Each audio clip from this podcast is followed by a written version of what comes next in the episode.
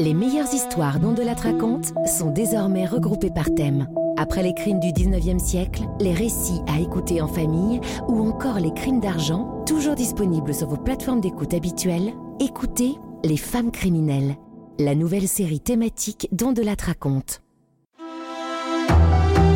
On de la raconte. Christophe Ondelat.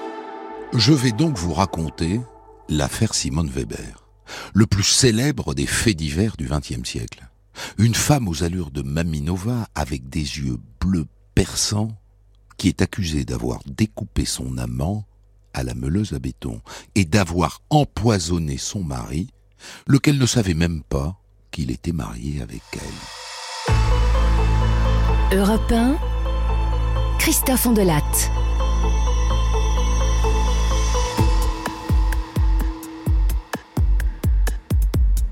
Monsieur et Madame Hague habitent au 158 boulevard de Strasbourg, à Nancy. Et une nuit de juin 1985, la nuit du 23 au 24, ils entendent dans l'appartement du dessus un bruit sourd, le bruit d'une chute. Et quelques minutes plus tard, un autre bruit, on dirait le bruit d'un aspirateur. Leur voisine du dessus, Madame Weber, passe l'aspirateur en pleine nuit. Quelle idée Et en plus toujours dans la même pièce. On dirait qu'elle fait du surplace. Quand le bruit s'arrête, intrigués, en bons voisins, les hagues regardent par l'œilleton de leur porte. Et ils aperçoivent leur voisine, Madame Weber, qui maintenant fait des allers-retours entre son appartement et sa voiture elle transporte des sacs poubelles. Madame Hague est formelle. Elle en a compté 17. 17 sacs poubelles, 17 allers-retours. Mais que fabrique la voisine du dessus au beau milieu de la nuit?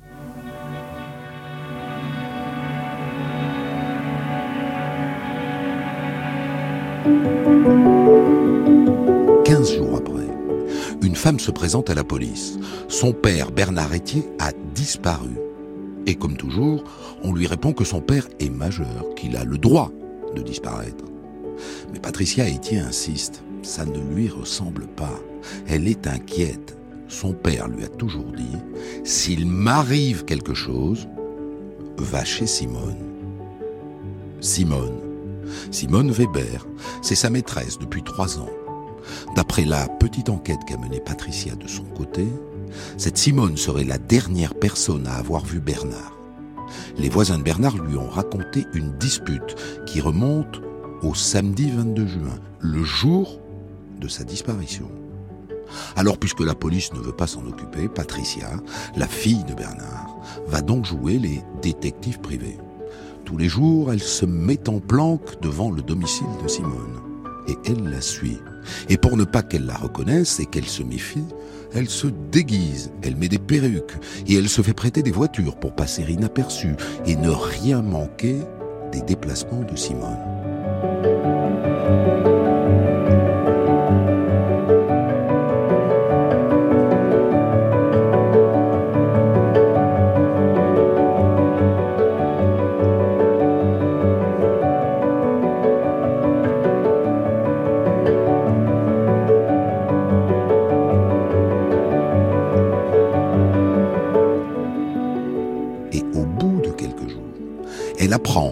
L'employeur de son père que celui-ci a envoyé un arrêt maladie. Il a disparu, il est introuvable et il se met en arrêt maladie. Elle demande à voir le document et elle voit tout de suite que c'est un faux, c'est pas l'écriture de son père. Alors elle retourne voir la police parce que là, ça devient sérieux. Il a fallu un peu de temps pour que la police s'intéresse à cette disparition. Mais quand elle s'y met, elle s'y met.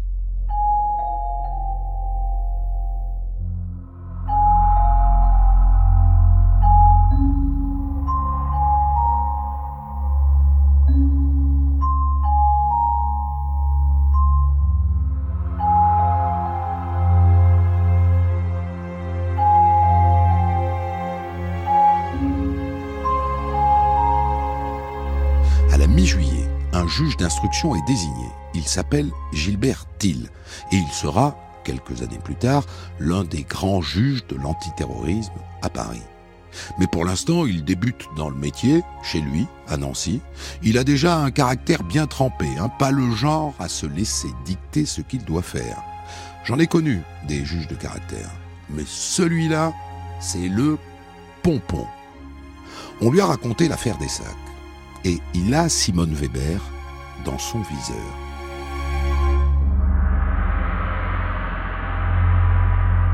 Mais il choisit de ne pas se précipiter.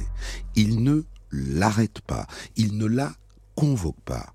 Il se contente de la faire filocher par la police et de la placer sur écoute, ainsi que sa sœur Madeleine, qui vit à Cannes.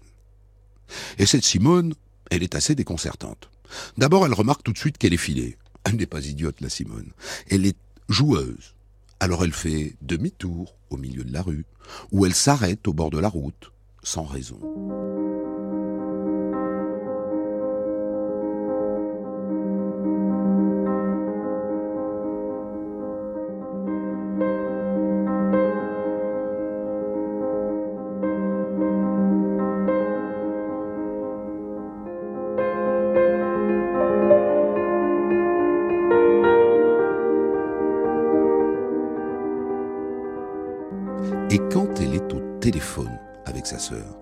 C'est assez surréaliste.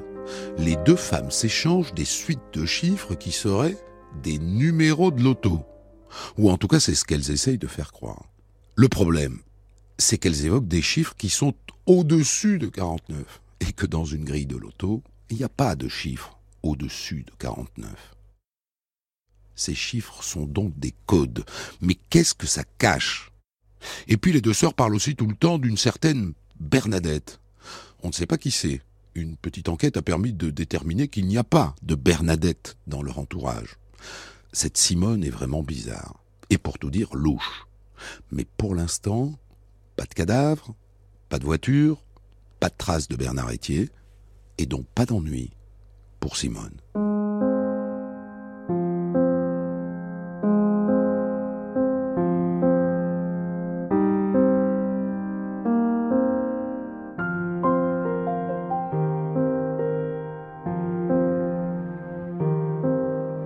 Voici une autre histoire, qui pour l'instant n'a rien à voir avec la précédente, et qui se déroule très loin de Nancy, à 350 km, à Poincy, en Seine-et-Marne, autant dire en région parisienne. On est à la mi-septembre, le 15.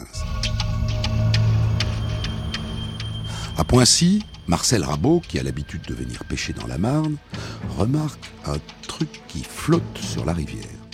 De loin, on dirait une boîte ou un carton. Eh bien non, à y voir de plus près, c'est une valise. C'est même une grande valise, sanglée par une ceinture et lestée par deux parpaings. Cette valise, il la tire sur la berge. Ça pue, mais ça pue la mort.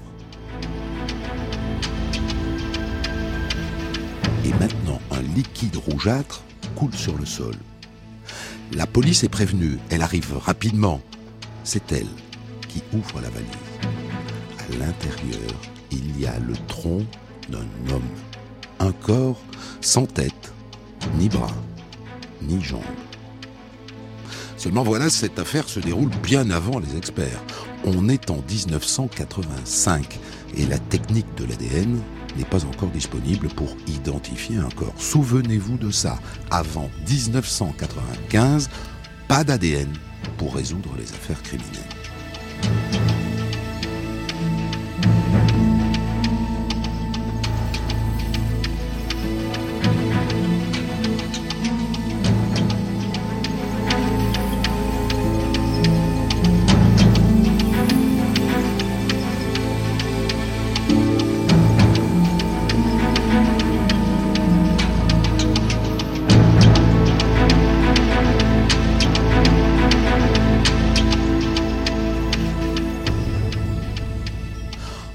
En 85, il va donc falloir se contenter des bonnes vieilles méthodes traditionnelles et se contenter du médecin légiste et de ce qu'il pourra tirer du tronc.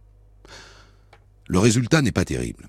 Il ne peut rien dire de plus que c'est un homme qui a entre 40 et 50 ans. Et, et ça en revanche c'est plus intéressant, ce corps a été découpé avec une tronçonneuse ou une meuleuse, car la découpe des os n'est pas nette. Une scie, ça aurait fait des traces nettes. Mais là, il y a comme des barbes, des éclats, des ébréchures. Et ça, c'est caractéristique d'une découpe à la tronçonneuse ou à la meuleuse.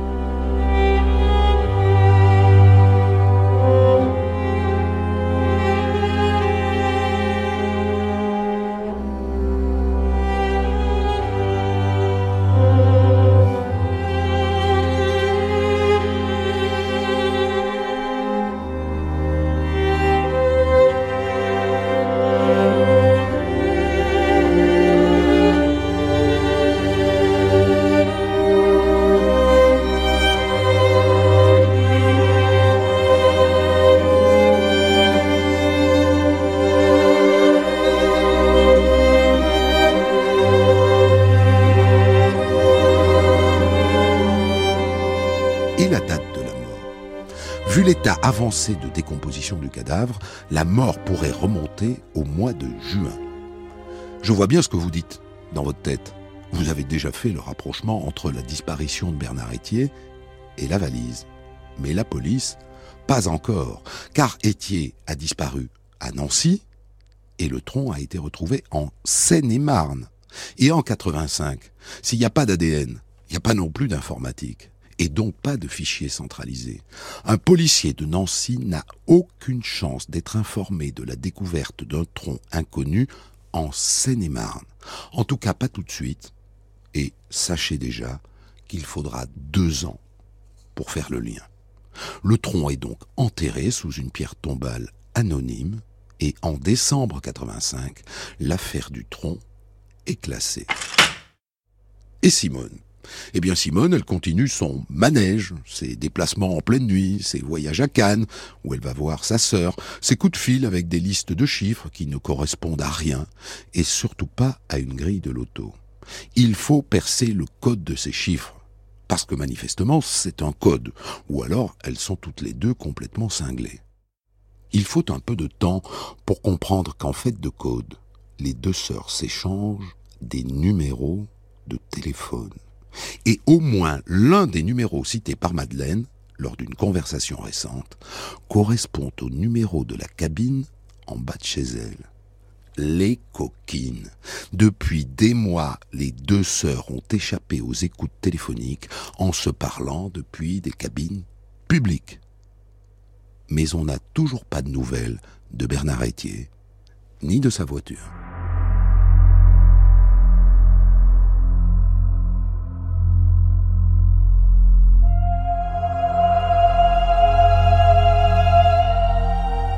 Les deux sœurs font sans cesse allusion à une Bernadette.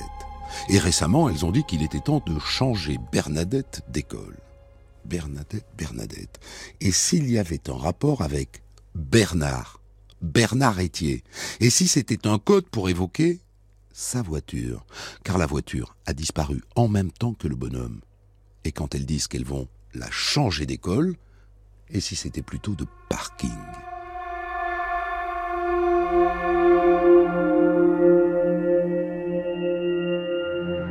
Le juge Thiel ordonne alors une perquisition au domicile de Madeleine Weber à Cannes.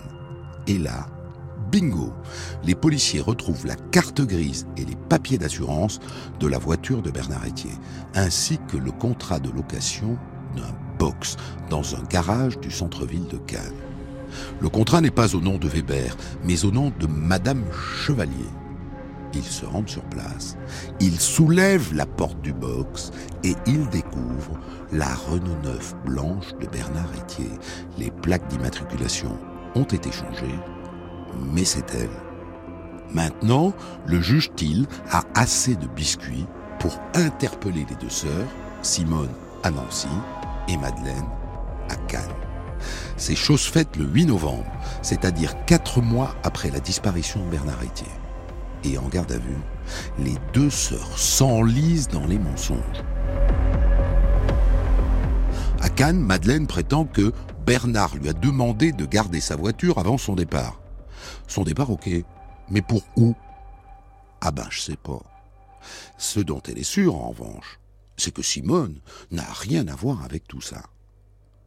À Nancy non plus, Simone n'est pas bavarde. Au début, la première journée de garde à vue, elle ne sait pas que sa sœur a été arrêtée en même temps qu'elle, et elle ne sait surtout pas que la police a mis la main sur la Bernadette. Ça n'est qu'au bout de 30 heures que les policiers abattent leur carte maîtresse. Ils ont la voiture. Vous auriez vu la tête de Simone courroucée quand elle apprend la chose. Elle a pris un de ses regards hautain dont elle a le secret. Elle a foudroyé les policiers de ses grands yeux bleus. Pas facile à interroger, la Simone, et d'une mauvaise foi désarmante. La voiture, eh ben, l'a prise pour la mettre à l'abri des sauvageons. Mais qui pourrait croire pareille sornette? Eh bien elle. Et n'allez pas en douter devant elle, car Simone croit dur comme fer aux mensonges qu'elle invente.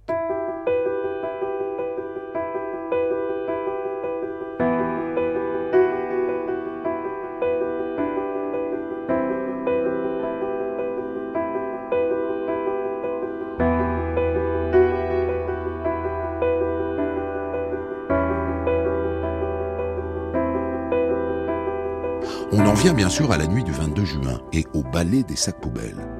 L'appartement de Simone à Nancy est fouillé, ainsi que son appartement précédent rue Kronstadt. Et c'est une pêche miraculeuse, car dans l'appartement, on trouve des correspondances de Bernard Etier avec ses maîtresses, des brouillons de courrier que Simone avait destinés à ses maîtresses, mais aussi des chéquiers au nom de Bernard Etier, des blocs d'ordonnances volés chez des médecins et dans une cocotte minute, des tampons émanant de toutes sortes d'administrations françaises. Et près de la fenêtre, deux carabines, dont une 22 long rifle équipée d'un silencieux, ainsi que des bâtons de dynamite. Et surtout, dans la voiture de Simone, dans le coffre, les policiers trouvent une meuleuse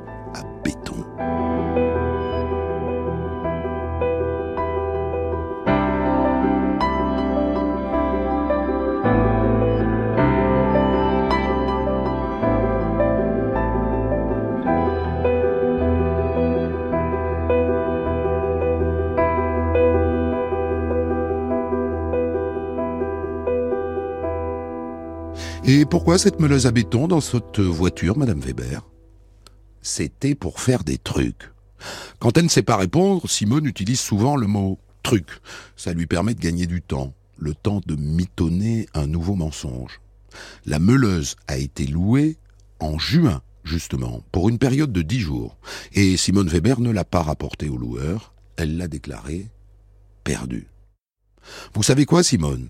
Dans tout ce que vous nous racontez, il y a deux ou trois trucs qui ne collent pas.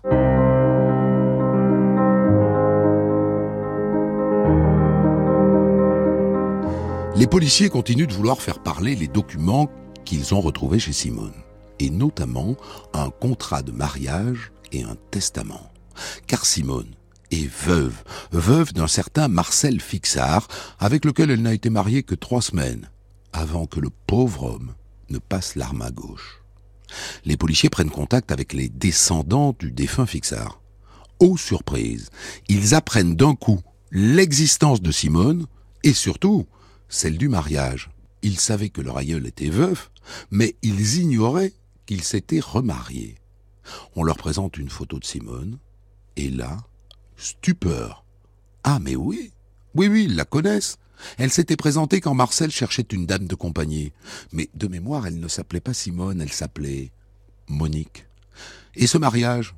Ah, ce mariage une embrouille de haute voltige, car Simone s'est présentée un jour à la mairie pour épouser Marcel Fixard, son amoureux. Mais quand on montre la photo de Marcel au maire qui les a mariés, il ne le reconnaît pas. Lui, il a bien vu un Marcel Fixard ce jour-là, mais il louchait. Il ne ressemblait pas du tout à celui de la photo qu'on lui montre. Et au bas de l'acte de mariage, la signature ne ressemble pas du tout à celle du vrai Marcel. Et quand on le fait remarquer à Simone, elle dit Bah, c'est normal, il était fatigué, il était malade, sa main tremblait.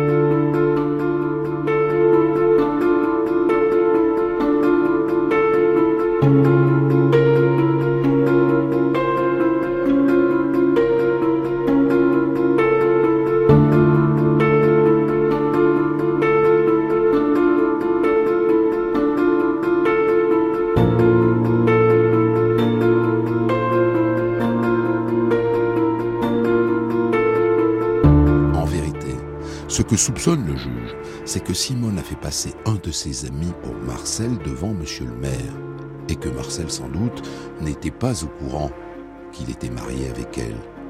Ce qui est certain, en revanche, c'est qu'à sa mort, sa douce épouse, très éplorée sans doute, a fait un bel héritage. 100 000 francs et la maison du père Fixard. Mais à propos de quoi est-il mort, monsieur Fixard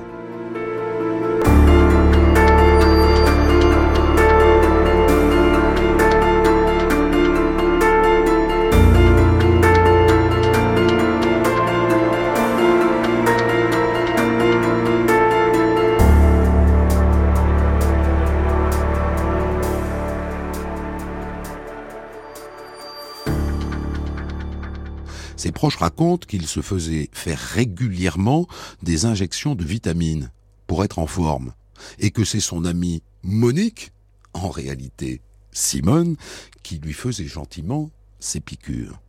Et c'est là que le juge se souvient des fausses ordonnances retrouvées chez Simone. Du Valium, du Mogadon, du Néocodion, du Terralène, du Rohypnol et de la digitaline. Autrement dit, des tranquillisants, des somnifères et un stimulant cardiaque. De quoi abattre un cheval. Le juge Till fait exhumer le cadavre de Fixard à la recherche de produits qui prouveraient l'empoisonnement? Mais le corps est trop abîmé et on ne trouve que des bribes des molécules suspectes, des bribes, rien de certain. Mais le juge Till pense maintenant que Simone Weber a non seulement tué et démembré à la meuleuse à béton Bernard Etier, mais qu'avant ça, elle avait empoisonné Marcel Fixard. Et elle est mise en examen pour un second meurtre. Retour à l'enquête sur la disparition de Bernard Etier. Le juge n'est toujours pas au courant de la découverte de la valise et du tronc humain qu'elle contenait. Il cherche donc toujours un corps et il ordonne qu'on fouille l'ossuaire du cimetière de Nancy, c'est-à-dire l'endroit où on stocke les ossements des concessions abandonnées. La fouille est suivie de loin par de nombreux journalistes, et Patricia, la fille de Bernard, est là. La porte de l'ossuaire ne ferme pas, et à l'entrée, on tombe sur des sacs poubelles. Instant d'espoir. Mais finalement, ça ne donne rien. Et ça n'est qu'en 1987 que le juge Till finit par faire le rapprochement avec le tronc retrouvé dans la valise en Seine-et-Marne. Il ordonne qu'on fasse une radio du tronc, que l'on compare ensuite cette radio à une radio de Bernard Etier. Et ça colle. Les cervicales présentent les mêmes défauts. On a un os de la cage thoracique qui porte la même anomalie. Il n'y a qu'une chose qui ne colle pas. Le tronc porte une cicatrice à laine Or, d'après ce qu'on sait, Bernard Etier n'a jamais été opéré de l'appendicite. Il faut donc chercher autre chose pour être sûr que c'est le tronc de Bernard Etier.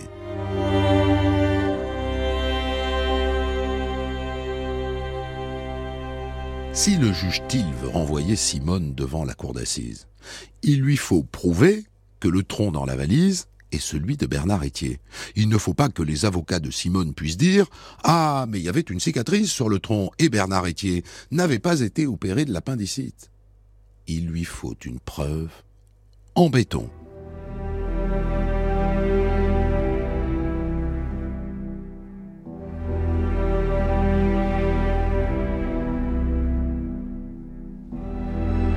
Alors on s'intéresse d'abord à la valise et on retrouve une facture chez Bernard Etier. Il avait acheté deux valises de ce modèle quelques mois avant sa mort. Et Simone reconnaît qu'il lui en avait prêté une. Mais elle le jure. Je la lui ai rendue. Il y a aussi les deux parpaings qui lestaient la valise.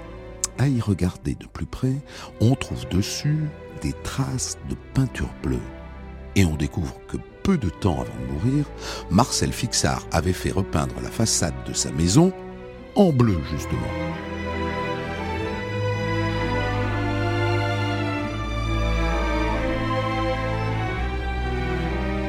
Alors on convoque l'entrepreneur.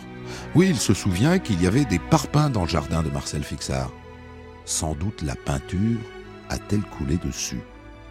On fait analyser la peinture, celle du mur de Marcel et celle du parpaing de la Marne.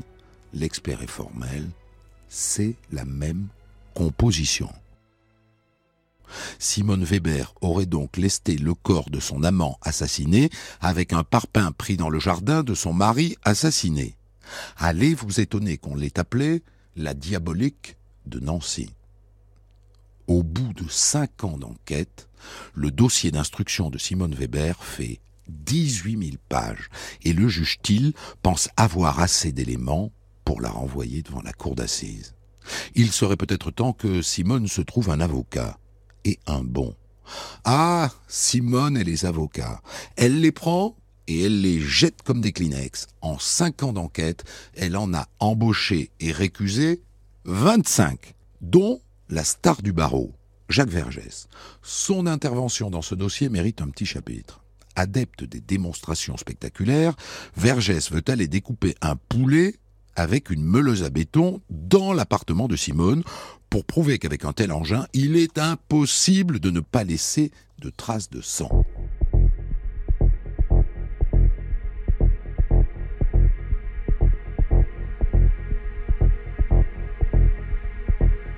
Se présente donc à l'appartement accompagné d'une horde de journalistes. Évidemment, avec les scellés sur la porte, il ne peut pas rentrer.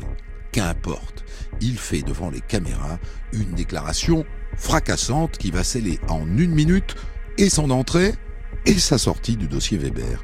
On a voulu faire de Simone Weber un croisement entre les ovaires de Marie Bénard et les couilles de Landru.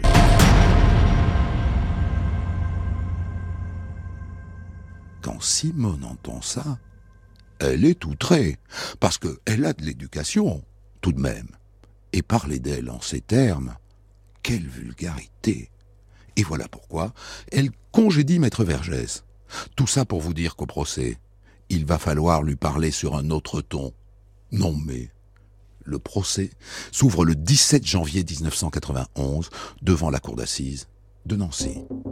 Étonnante Simone Weber aux allures de bien paisible grand-mère à qui l'on donnerait le bon Dieu sans confession. De mémoire de chroniqueur judiciaire et au premier rang d'entre Frédéric Potcher, jamais un accusé n'a agi de la sorte, jamais une femme n'a autant fasciné.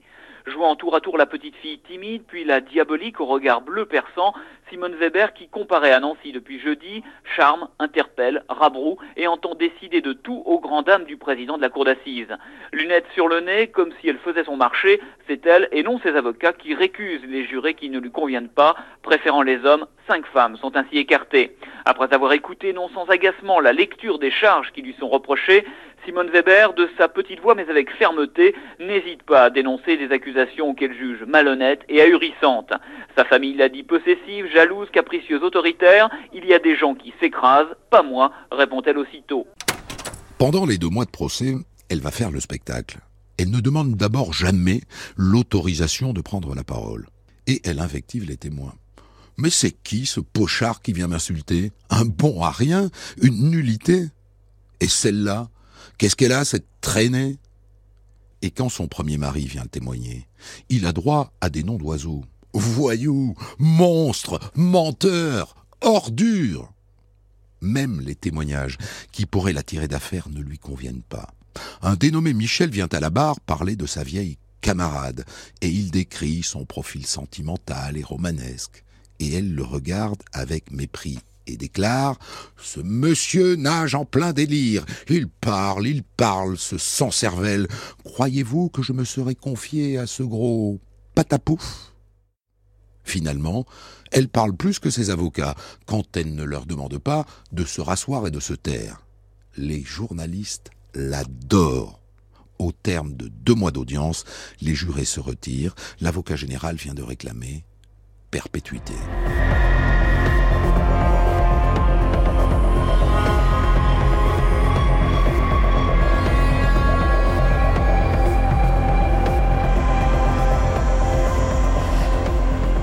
Ça y est, les jurés sont de retour dans la salle d'audience. On va connaître le verdict.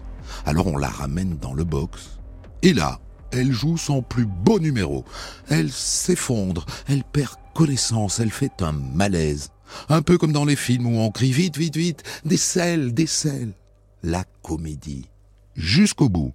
Du coup, elle est évacuée vers l'hôpital et elle n'est pas là pour entendre le verdict. En prononçant une peine de 20 ans de réclusion criminelle, les jurés de Nancy ont condamné Simone Weber à ne sortir de prison qu'au crépuscule de sa vie. Pourtant, ils n'ont pas suivi l'avocat général, qui demandait la réclusion à perpétuité, plus une peine de sûreté de 18 ans. En effet, en leur âme et conscience, les jurés n'ont pas pu se convaincre que Simone Weber avait empoisonné son mari Marcel Fixard. Et s'ils l'ont déclaré coupable d'avoir tué son amant, Bernard Etier, ils n'ont pas cru à la préméditation. Simone s'en sort bien, même si dans sa tête elle devait être acquittée, puisqu'elle est innocente. Condamnée à 20 ans, Simone a en fait passé 14 ans en prison et elle a été libérée pour très bonne conduite. Car de fait, quand on n'est pas son mari, elle est absolument charmante. Il faut quand même que je vous dise deux ou trois mots de ma rencontre avec Simone parce que ce fut un moment inoubliable. Nous avions rendez-vous dans un palace de Cannes. Voilà donc ma Simone installée dans une suite du Carlton en train de se faire maquiller en vue de l'interview que nous devions faire pour l'émission Faites entrer l'accusé. Elle est toute pimpante et elle ne se souvient plus très bien pour qui nous travaillons. Pour elle, ça sera Télé 2. Alors va pour Télé 2. On bavarde et tandis que le réalisateur règle les axes de caméra, à un moment donné, je lui dis J'aimerais bien faire une photo avec vous, une photo souvenir. Elle sourit, elle minaude. Oh, je ne sais pas. Oh, c'est ennuyeux. Bon, d'accord, mais promettez-moi que vous ne la publierez pas, hein, parce que je ne voudrais pas qu'on me reconnaisse. Je préfère l'anonymat. Mais bien entendu, Simone. Promis.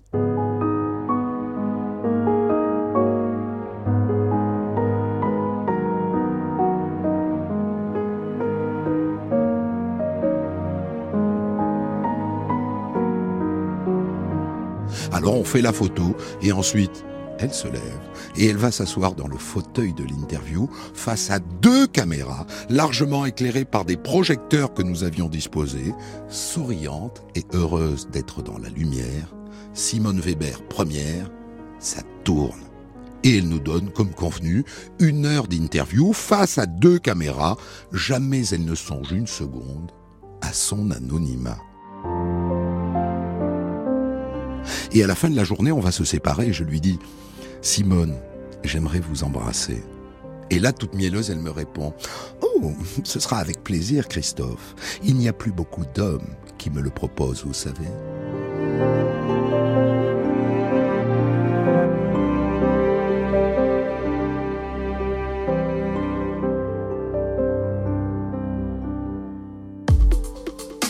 Des centaines d'histoires disponibles sur vos plateformes d'écoute et sur europe Découvrez l'histoire du jour dont de la raconte à 14h sur Europe 1 et dès 6h du matin en podcast.